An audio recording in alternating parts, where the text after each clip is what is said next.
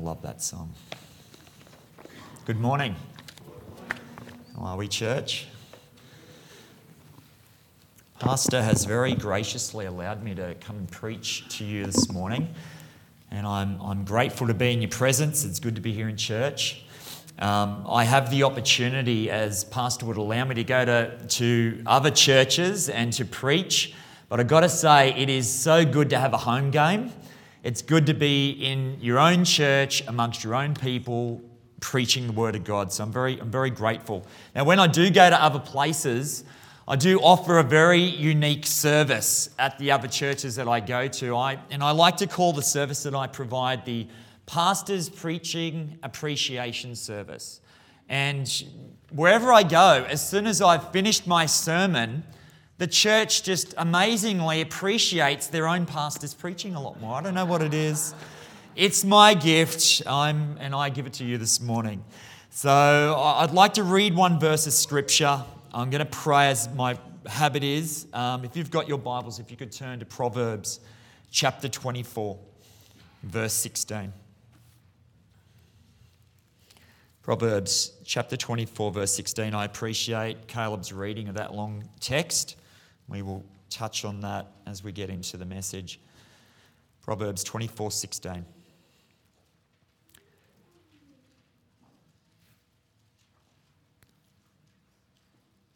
For a just man falleth seven times and riseth up again, but the wicked shall fall into mischief. Let's pray. My Father, in the name of your Son, Jesus, the Son of God, I ask God that you would give unction to me as I would preach your word, that you would make the hearts of your people supple to hear that word and allow it to sink down into their hearts. God, would you help us this morning? We, we just we desire more of you and less of us. We desire to take something from your word that will cause us to love you more and to love one another more and to, to bless you, God, with the lives that you have given us. We, we thank you, God. Please help us this morning. In Jesus' mighty name, amen. Amen. I'd like to ask you a question this morning. Now, I, I don't know if I should ask you this question, but I will.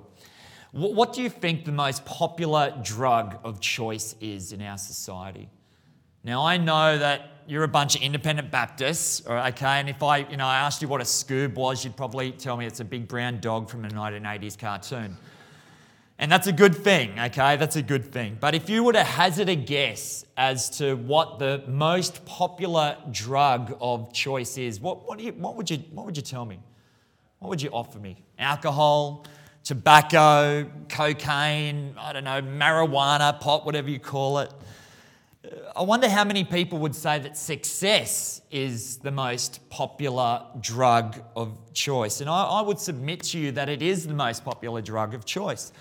And no matter where you are, and no matter what you're watching and what's going on in your phone, there seems like there's a never ending stream of rags to riches stories and uh, success and prosperity of every variety that's being pushed out at you as this is, this is what you need.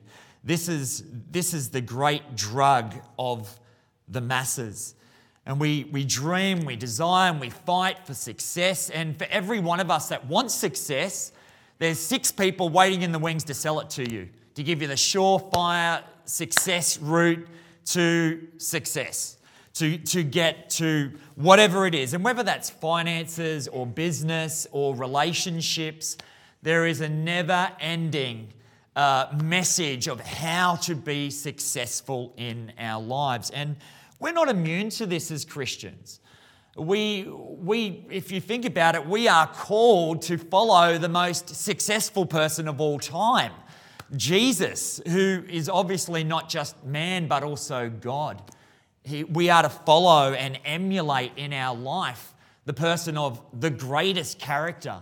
So that pressure to be successful is felt by us as Christians.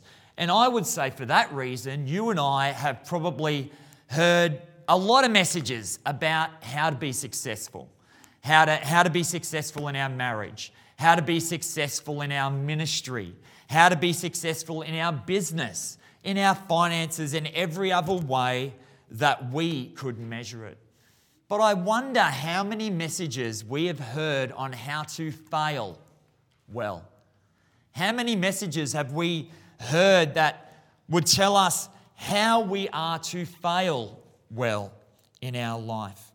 And you might say, Well, I'm not going to fail. And I would say, Just wait, it will happen. We all fail. And if you haven't fallen over and fallen on your face, well, you might want to buy a little crash helmet for yourself because it's going to happen.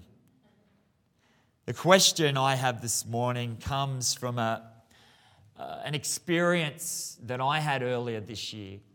And somebody close to me had a moral failure. And it was a fairly significant one. It wasn't catastrophic. And I, I, did what I think is the wise thing to do. I kind of just I sat back and I shut my mouth and I just watched. And that's probably good advice when you want to minister to somebody. Just maybe just take a break, take a pause, and just watch and just see how you can minister. And so as I watched this person, I, I began to be really inspired by the way that they failed, about the way that they responded to their failure. And I, I thought back on my own failures in life. And I know I'm so shiny and wonderful. You, you probably didn't know that I failed. I failed many times. And as I began to watch this person and, and in the way that they failed, I, I began to reflect on my own failures and sadly that I had not failed well. And so I, I wanted to bring you a message this morning about how to fail well. And uh, I, I essentially have six keys to failing well.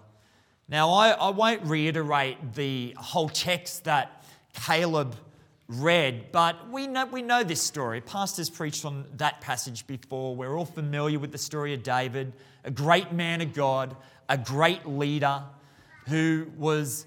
He was great in, in, in just about every way that you could measure greatness in the kingdom of God. He, he was a preacher. He, he was a, a songwriter. He, had, he was a, a worshiper. He was a, a man after God's own heart. And he was a man's man, wasn't he? He wasn't a, one of those Pascal shirt wearing guys with the buttons done up and the jeans too high so his socks were showing. He was a man's man. And so we, we love David. We love him. But he, he was also a man that, and sorry if you wear a Pascal shirt, just you can hate me, that's fine. Uh, he was a man's man. He, he was a great man, but he also failed. He failed significantly at places in his life. And so we can learn a lot from the life of David and other men in the Bible who have failed. And so, in the story of David's uh, failure and David's fall with Bathsheba, it's a, it's a shocking narrative where he he lusts this woman. He, he's, he's out on his, his roof and he sees this naked woman, and one thing leads to to, the, to the other. He sleeps with her, he impregnates her, and then he murders her husband. And then Nathan comes to him, rebukes him, he gets right with God. And we, we know this story. Let's, let's see what we can learn from that. Six keys to failing well. Number one, receive counsel. The very first verse says, And the Lord sent Nathan unto David, and he came unto him. See, David put himself in a place to receive counsel. David was a king. Now, we're, we're a bunch of Aussies. And I know maybe some of you are in the, the texting generation, you don't, you don't know what life was like before texting, but the, you, you used to drop in on your, your mates, didn't you? We used to just drop in, and sometimes they'd be there, and sometimes they wouldn't be there. And so the idea of just somebody coming into David's presence probably isn't that shocking. But you got to understand that this is not 21st century Australia. This is a, an Eastern king. And you didn't just prance into the presence of the king. We all know the story of Esther, for example, and the, and the sort of uh, homage and timidity that even the wife of the king had to come into the presence of the king. Now, you didn't come unannounced to the king. And if you did, you probably only did it once, and it was probably physically impossible for you to wear a hat after that, if you know what I'm saying, right? So, David gave audience to Nathan. There, there is something very important in this. And you say, well, well, Nathan's the prophet, Nathan's the messenger, Nathan's the guy. Well, that's why it was Nathan. And I agree with you that Nathan is definitely the messenger, but Nathan wasn't just any old prophet, was he?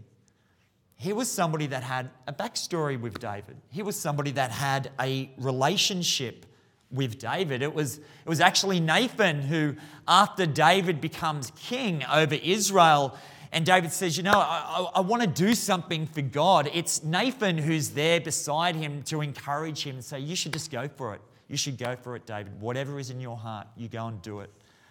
They had relationship. God didn't send the gardener, He didn't send a stranger. God sent a friend and a mentor. We all need a friend.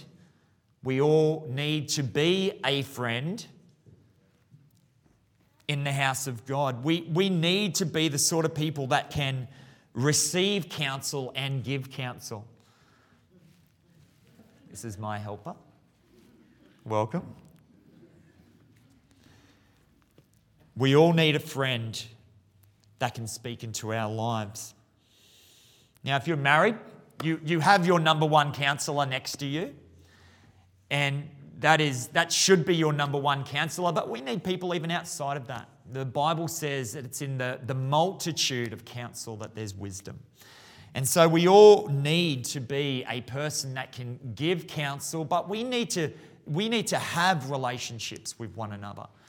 Now, we've all known the person in church, right? That he, he's always got the right things to say to people, he's always got the advice. And, you know, if something happens, he's, he's quickly there and he, he'll tell you what you did wrong and how to fix it. And you're like, what was your name again? Who are you? And those people generally get a bit uh, discouraged because people aren't taking their advice. But there's a very simple, basic dynamic here that we take counsel of those that love us and have relationships with us.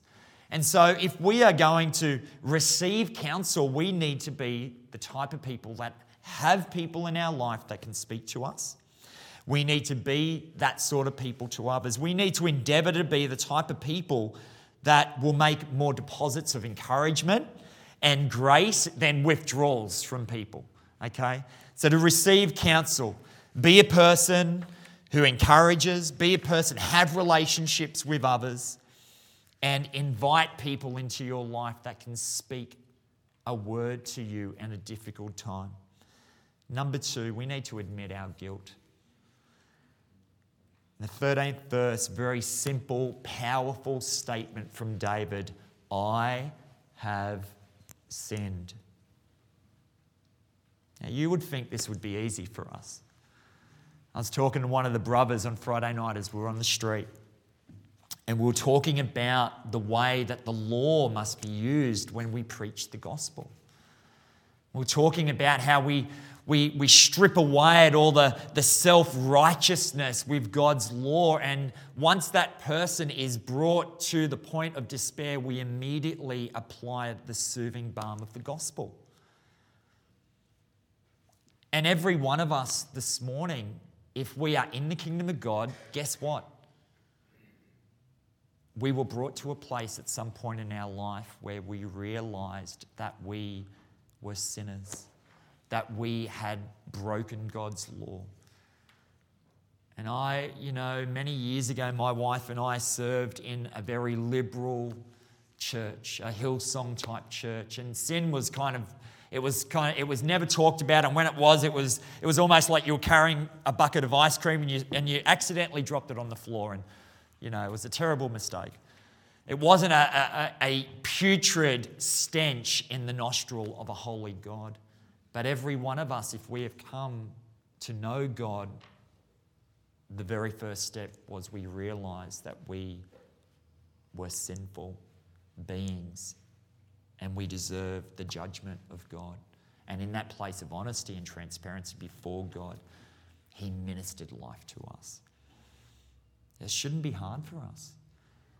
I don't know about you, and I, I know you guys are all holy, and I, I, I'm not that holy, okay? And there are times just in my workplace where I catch myself, I've done something wrong at work, and I'm saying, you know, boss, you, that guy that gave me the file, oh, mate, that was in a bad way when it came to me. And then I catch myself and like, you know what? I didn't follow the process. I, I was trying to cut a corner. I'm so sorry. I have to acknowledge my sin. I have to acknowledge my failure. We need to admit our guilt. You will never fail well until you can say, I have sinned. Number three, we need to repent. Now, I know this is an old fashioned word and it has, a, it has a meaning. We know that it means to change one's mind. But it, it means more than that, as it, as it is displayed in Scripture, as it is demonstrated in the response of sinful people in the Word of God. I love the picture of the woman in Luke 7. Luke 7 37 to 50. And she's just, she's described as the sinful woman. And you know the story, don't you? Where she comes in and she's heartbroken in her sin. And she breaks that jar of ointment and begins to clean Jesus's feet with her hair and with the, the ointment. And Jesus says, you know, wherever the gospel, wherever the gospel is preached, people are going to talk about this lady. Here we are, 2,000 years later, fulfilling scripture. There's something beautiful to God about a repentant soul. And it means more than just changing our mind, it's broader, more expansive. It's not just changing our thinking, it is our heart's response to God in light of our sin, in light of our fault. There is a beautiful verse in Isaiah 66, and many of you would know this. It says this But to this man will I look, even to him that is poor and of a contrite spirit and trembleth at my word. This is the person that God looks at. You want to fail well, be repentant You can't hide your faults from God. You can't hide your failures from God. But there is something about the fatherhood of God, as Pastor preached a few weeks ago. He's sweetened by a broken, contrite, penitent heart. You know, a few weeks ago, um, I, I, work at home for all the, the COVID madness. The last few months have been working at home and so i've got as you know i've got two little kids both under five. And it's kind of a crazy place to be you know doing work from home. I can't lock them out of the room. It's, i just don't want to do that. And so they, they're usually running around and my boy has got into this habit of he will i've got this big computer and it's got all these fancy lights and he'll come in and I'll be in the middle of something and I, I, I work with uh, government uh, institutions where I'm looking after their sick people and I'm writing things, and I'm looking at legislation, I'm doing all sorts of crazy things. And so often I'm writing really long um, papers on certain things. And my boy got into the habit of this. There's this big blue light on the computer, and he just he loves to come in. And he just presses it and turns it off. It's so annoying. And he's been told like a thousand times, "Do not do this, Jetty. Do not touch the blue button." And so I was at work one day, and I'm, I'm busily doing this paper, and I'm about a couple of pages in, and my boy comes in. He just looks at me, goes, I'm like, Jetty! And he, he, he ran out, he started crying, he ran out, I turned everything back on. I, I kept, kept working. And about 15 minutes later, my boy came in and he had his head down. He said, Daddy, I'm sorry. I'm so sorry. Daddy, I'm sorry. Now, you, if you're a parent, you know the difference between the, oh yeah, I'm sorry, and the real penitent sorry. And, you know, I said, yeah, you're going to be sorry. No, I didn't do that. I just picked him up and gave him a big hug. And it was just, a, it was one of those beautiful father son moments. That's the heart of our Father. He, he, he, he is not rejecting us in that moment, He is embracing us. He loves us. And the true picture of David's repentance in our text.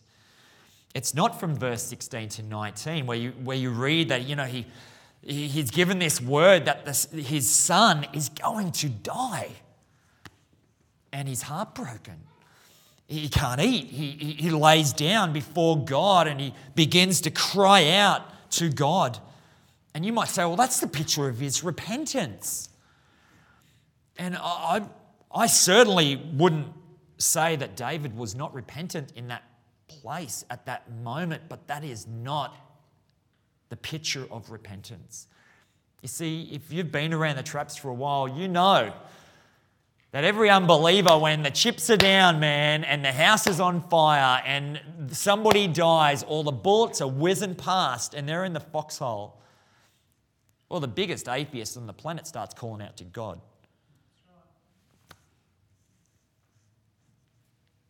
So I, am not that impressed by David in the midst of that calamity going, God help me. Verse 20 impresses me. Then David arose from the earth, came into the house of the Lord, and worshipped. You've got to understand this. Those of you that have kids, your child has died. You have been calling out to God for seven days, it says in the text. God, please don't kill my son. Please, God, have mercy. Have mercy. Seven days. The child dies. What does David do? Gets up.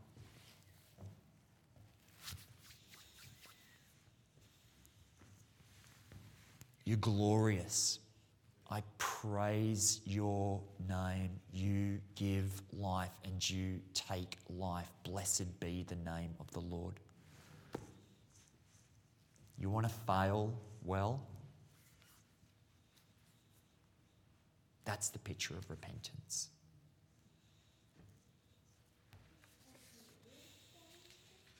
Repentance is to humble ourselves before God, is to accept the guilt and the consequences of that guilt. You think David's arms might have been heavy in the midst of sorrow? accepting his guilt, humbling himself, and lifting up his hands and saying, I bless the name of the Lord. Number four, stay at your post. Who do you think the greatest failure of the New Testament is? I think it's probably Peter. The gravity of his failure is his proximity to Jesus. And there are others that failed. Peter was, he was the, the leader of those disciples. He was a man that was in the inner sanctum of the disciples. He was a man that saw things that nobody else saw.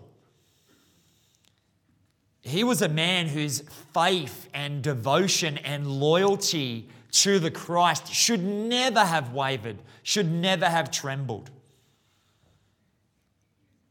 And yet he's brought into a place, and a little servant girl says, Hey, you know Jesus, right? I don't know. Who, who Jesus who? What Jesus? You think he remembered those words when Jesus said, Whoever is ashamed of me and my words, Son of Man will be ashamed of him. You think that wasn't in his ear? I, I, I submit to you that there is no greater failure in the New Testament than Peter. And yet, in that beautiful ending of that story in John 21,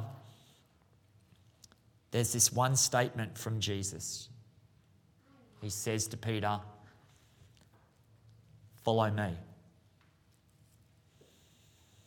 Ecclesiastes 10:4 says this. If the spirit of the ruler rise up against thee, leave not thy place, for yielding pacifieth great offences. Now, I understand that that's the specific context of that verse is talking about friction, conflict with leaders, and how we're to respond. But the general principle of that verse in Ecclesiastes 10:4 is that in our vernacular, stay at your post, mate. Stay at your post. Now, when my wife moved here from Africa, and Africa's a lot different to here, one of the, the things that she observed about the church she said, Something I don't understand. In Africa, when, when somebody fails or, or calamities are going on and, and there's all sorts of things exploding in a person's life, African Christians, generally speaking, they're just, they just, they won't leave the church house. They just, if there's free services, they're at every service, they're there three hours before, and then they go looking for some other services. They just want to be in the place of God. They, they really get that don't leave your post. She said, but here in Australia, we would be ministering to people. And you, you've had this experience, right? You're like, hey, where's Bob? Oh, he left like six months ago. No goodbyes. I don't know, is that an Australian thing where when the calamities come or the failures come, man, we're out of here. We, we become reclusive. And I get it. Sin makes life hard. You, you try to serve God in unrepentant sin, guess what? Your Christianity will suck. I, I know that. I, I remember a few years ago, my wife and I, I had a big fight with my wife on the way to work. Now, again, I know you guys don't do this, just us. And I, I didn't resolve it. And I get to work, and my habit is in lunchtime, I go out and I preach. And I was so, I was just pent up with all this anger and, you know, frustration. And I was in a bad frame of mind. I hadn't got it right. And I'm like, I'm, you know what? I'm not going out today. I'm going to go sit under a tree and read my Bible. And so I go and I, I sit under a tree and I read my Bible in this Catholic church in the city. And so I'm coming out, and this group of, I think they're from Indonesia, like six guys. They go, Sir, is this a, is this a Christian church? I'm like, No, buddy, it's Catholic church, all right? And they're like, oh, Catholic, Christian, what's the difference? And so I'm like, oh, oh. so I give them the gospel, all right? I, I, I explain to them what it is to be a Christian. I give them the gospel, and I probably did it in a very bad way. But you know what I learned from that? God had called me to something. My Christian life hadn't ended because I was in sin at that moment. And it was a horrible witness that I had with those people. And it was painful and uncomfortable, but you know what? I'm meant to stay at my post. And the discomfort of that moment, it wasn't on God, to be honest, it was on me. All right? We should stay at our post. No matter how we feel, we just get busy doing what God has given us to do. And I, I, tell you, you'll see some amazing things. I remember preaching years and years ago in this Pentecostal church, and there's a the big African pastor there, and man, he's like six foot something, and he's, he's muscly and he's good looking. He could sing, he could preach. I mean, he could just do everything. And I was, I was preaching this message about evangelism to the church. Then I said, You know, Pastor, I don't know how God's going to use you, mate. Look at you. You're awesome. You're handsome and you can, you can sing and you can preach. How is God ever going to get any glory out of your life? You're just too good. The reality is that in our weakness, in our brokenness, in that time you're like, man, I, I just got to be out of here. I, I, God can't use me. That's the time where when God begins to do something in your life, people are like, well, it can't be Him. Oh, that must be God. God gets the glory. Stay at your post. If we were to have a top three of the greatest failures in the New Testament, I reckon John Mark might qualify in that top three. And we, we know him, don't we? We know that he, he first comes on the scene in Acts 12 and he gets enlisted into the work of God. Number five, is something we can learn from his life. Number five, we grow by it. Now, the dates that we have for different things in the New Testament, we take them with a grain of salt. But it would seem that between Mark's enlistment into the cause of the gospel and his failure mm, is probably a few years maybe, maybe three or four years, probably five or six at, at tops. He has this significant failure where he has abandoned the work. Paul is like, he's not coming with us. No way. No way. I, I need men that are loyal. I need men that are gonna are gonna do the work. He's not, he is not the person that we want for our mission. It's public, it's nasty. And I'm sure John Mark must have felt pretty bad. A split between that great duo of Paul and Barnabas, the son of encouragement. And I think a lesser man would have just drifted off into obscurity. And we see that in Scripture, don't we? We see some people, they just they kind of rise to prominence and then bang, you never hear about them again. They're just gone. They're gone into, into obscurity. About 12 years after Mark's failure, we, we read this in Colossians 4. We'll just turn there, Colossians 4:10.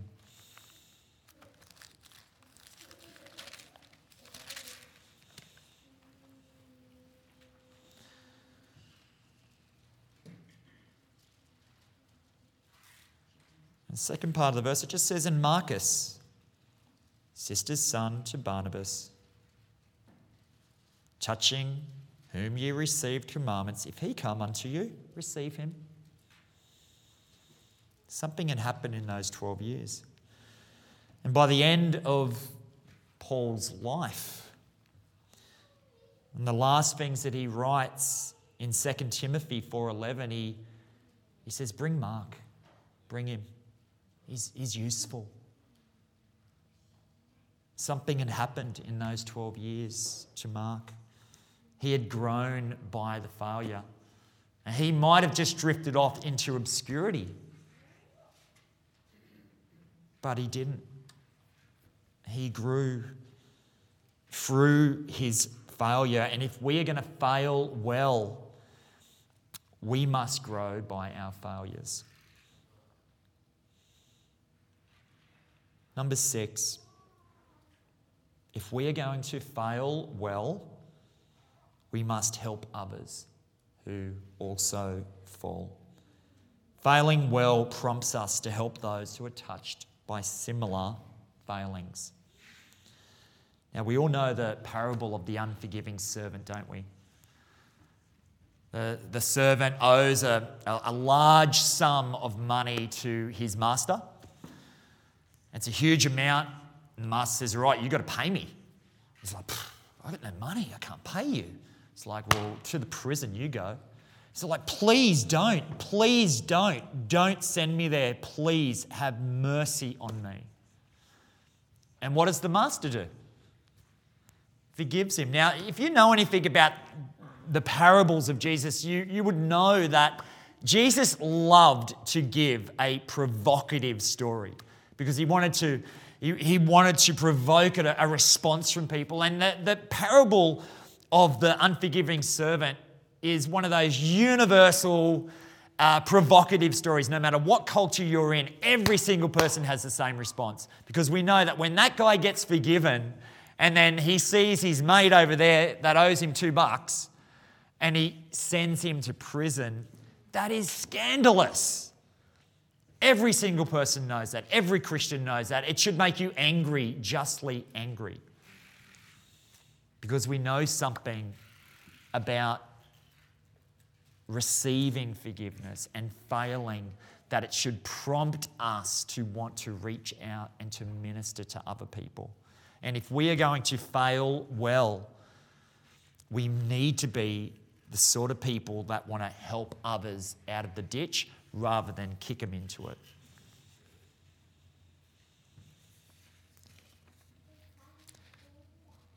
There's a wonderful story in church history. I think it's one of the most beautiful ironies if it's true. And again, you have to take all of those, those historical things circling around the, the Bible with a bit of a grain of salt. But there's some records in the early church that suggest that Peter was a mentor to John Mark. And that in fact, the, the Gospel of Mark is really something that is narrated by Peter to his companion, Mark. I love the irony of that if that is a true fact. And there seemed to be some pretty good evidence from the writings of the early church to suggest this. But just think about that. Think about that great failure, Peter.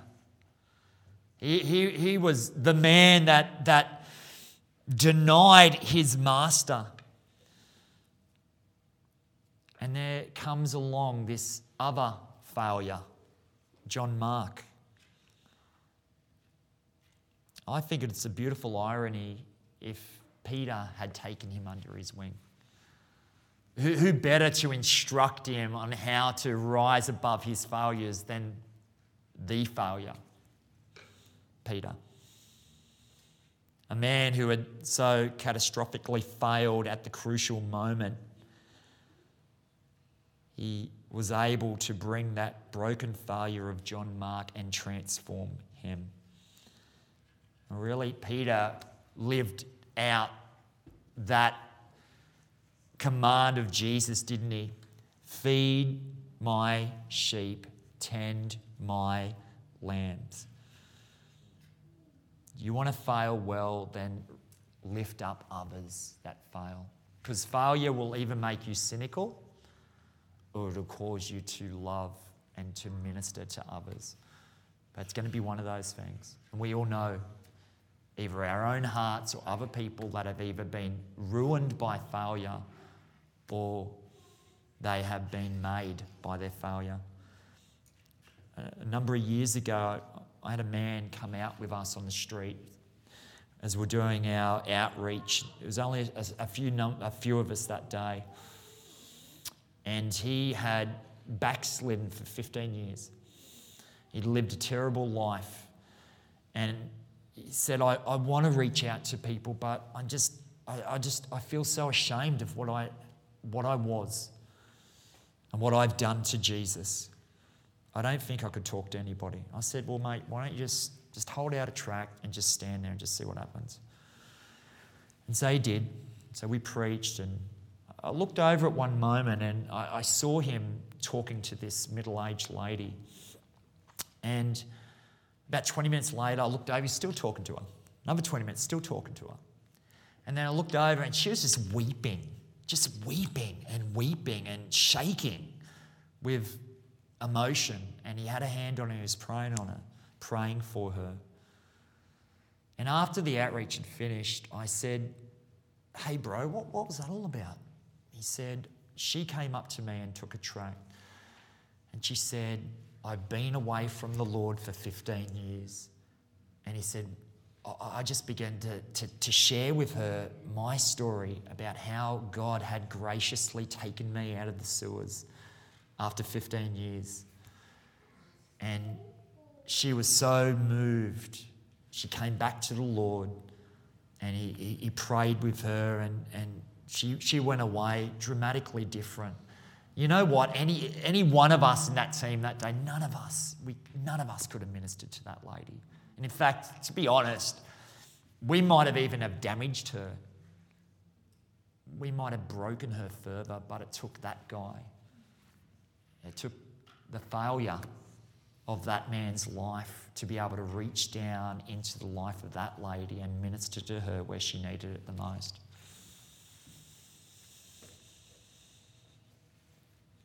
We need to fail well. David and Peter failed well. You know who didn't fail well? Judas, Balaam, Esau, Jezebel. How many of them do you, how many people do you know with those names? You know a few Davids, a few Peters, a few Marks. We need to fail well. When it's all been said and done, I wonder if we will receive counsel admit our guilt, repent, stay at our post, grow by it, and help others who also fail. Will you fail well? Why don't we pray this morning and bow our heads? As I talk about failing this morning, the reality is that we have not only failed in our relationships and in our different aspects of life, but the Bible says that we have all failed God. And maybe you're a person who is in this church this morning and you don't know God. I want to tell you that I know we look, we're so handsome and we're so shiny and we, you know, we've got our ties on. Every single one of us has failed. Every single one of us. And the entry into the most incredible, everlasting relationship, the most incredible life, is really just to acknowledge that you have failed God. I don't know your heart or your life. 20 years ago, I sat in a little beat up Baptist church that was being rented out by some Pentecostals, and I sunk to the floor in that church house and I acknowledged to my God that I was a failure. And I asked Him to lift me up and to give me life. And if you would do that this morning, you'd be amazed where He will take you and what He would do with your life. He loves you. Jesus died for failures and he rose from the dead to give you life. For us Christians, let's fail well. Let's be those that would lift up others. And let's be honest about those failures. Oh, our God is a good God. Father, thank you. Thank you that you love your people and that you receive the failures, that you receive us not at our best, but at our worst. Would you help us this morning, God? Would you lift us up? Would you restore us? And would you bless us? In Jesus' mighty name. Amen. Brother, you want to come?